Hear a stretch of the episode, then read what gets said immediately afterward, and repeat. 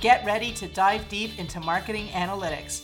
Our AI Polly is the first in the world capable of producing statistically valid audiences on social media. And she's opening up the floor with Ask Polly Tuesday.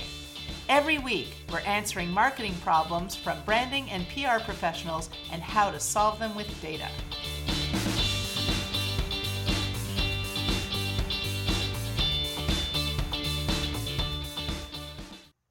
Welcome to another episode of Ask Polly Tuesday. Today in studio with me, the fabulous Marisol Bedoya, our market researcher extraordinaire, Polly Whisperer.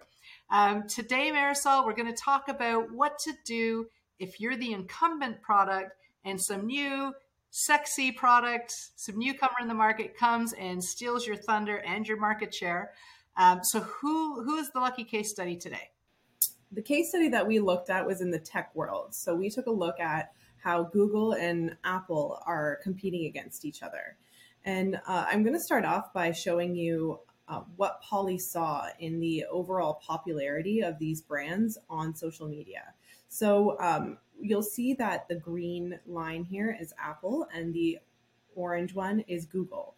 And you can see here that in the latter half of this year, for the first time, it seems, Google actually surpassed Apple.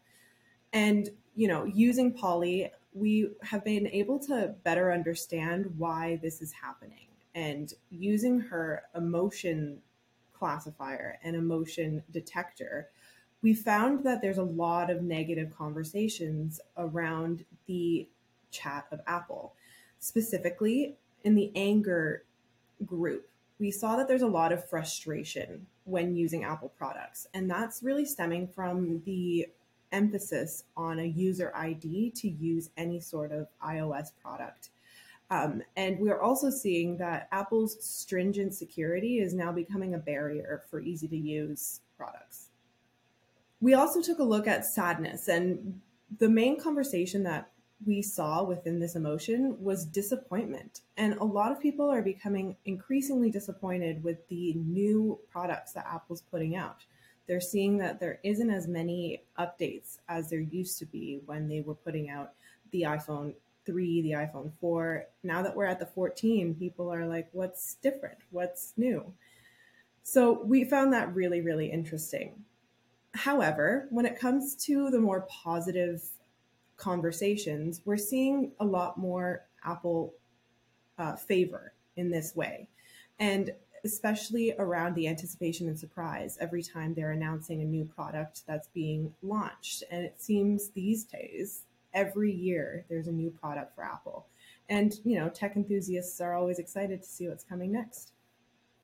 So they're so they're overrepresented in the negative emotions, but also in the positive emotions. So it's not it's not all bad. It's not all bad. It's not all bad. There's light at the end of the tunnel here for Apple. But that being said, when it comes to trust in the brand and trust in these products, especially around security, Google is prevailing. And although Apple is putting in a lot more stringent security on their products, the market is still favoring Google when it comes to trust in this in in their products. So maybe they have to draw a stronger link between, you know, why all this frustration with the ID, etc., and the fact that it is harder to hack into. Perhaps I don't know. That's not a technical uh, opinion. It's just they perhaps need some better messaging on that. Exactly. Exactly. So, as we go into the different markets, it's interesting to see how these specific uh, emotions are playing into different audiences. So, we're looking here at the gamer group those who really enjoy gaming are now starting to favor Google products. And that has to do with the customization. Gamers really like uh, being able to maneuver things and make their uh, user interface very customized, which Apple is starting to do, but has been long far behind Google and Android in that uh, in that arena. Now, tech enthusiasts, because of the constantly updating products that Apple is putting out on a yearly basis, tech enthusiasts are still really excited to see what the differences in these products are. But as you can see, Google's starting to really creep up on Apple in this way. So it, it'll be interesting to see how the marketing for Google products can uh, really increase the uh, excitement. Now, it's not all bad again. Apple is still seeing a really heavy uh, prevalence in the investor market. Um, and, you know, mostly the people that are investing and, and uh, those with money are still favoring the Apple products.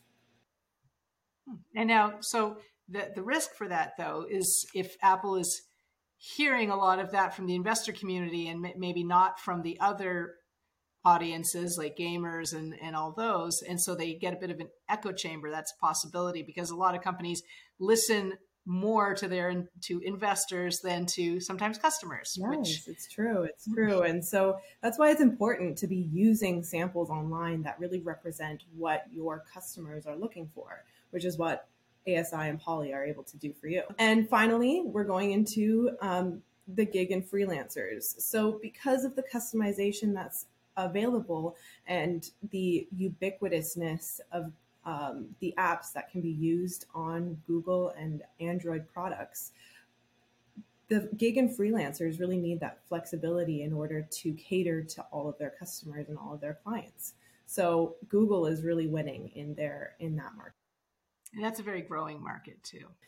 And finally, um, when it comes to the income trends within these brands, it was really interesting to see that lower income are still favoring Apple products.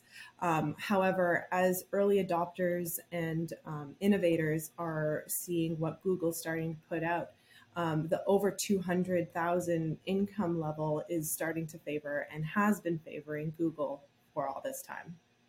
Well, that's that's going to be concerning, I think, to Apple to lose that high income consumer, right? Because you come up with new innov- innovation is expensive, so you need to be able to sell them. Now they're still selling the phones for a thousand dollars, so this becomes like a luxury item, perhaps for for even people who are making you know less than forty thousand. This becomes their big purchase, I suppose, and we've seen that before especially if it's a day-to-day use thing it's a it's used all the time a lot of people would be more willing to invest in these products well marisol amazing as always. I've really really enjoyed this. Thank you.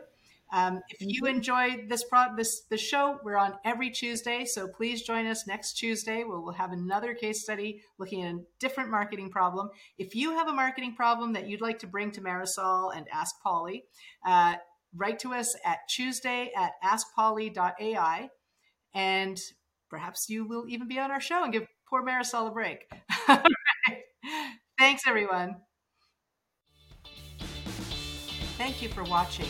If you like our podcast, please like us here and tell your friends.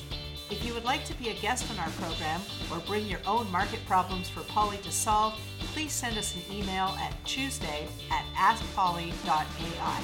See you next Tuesday.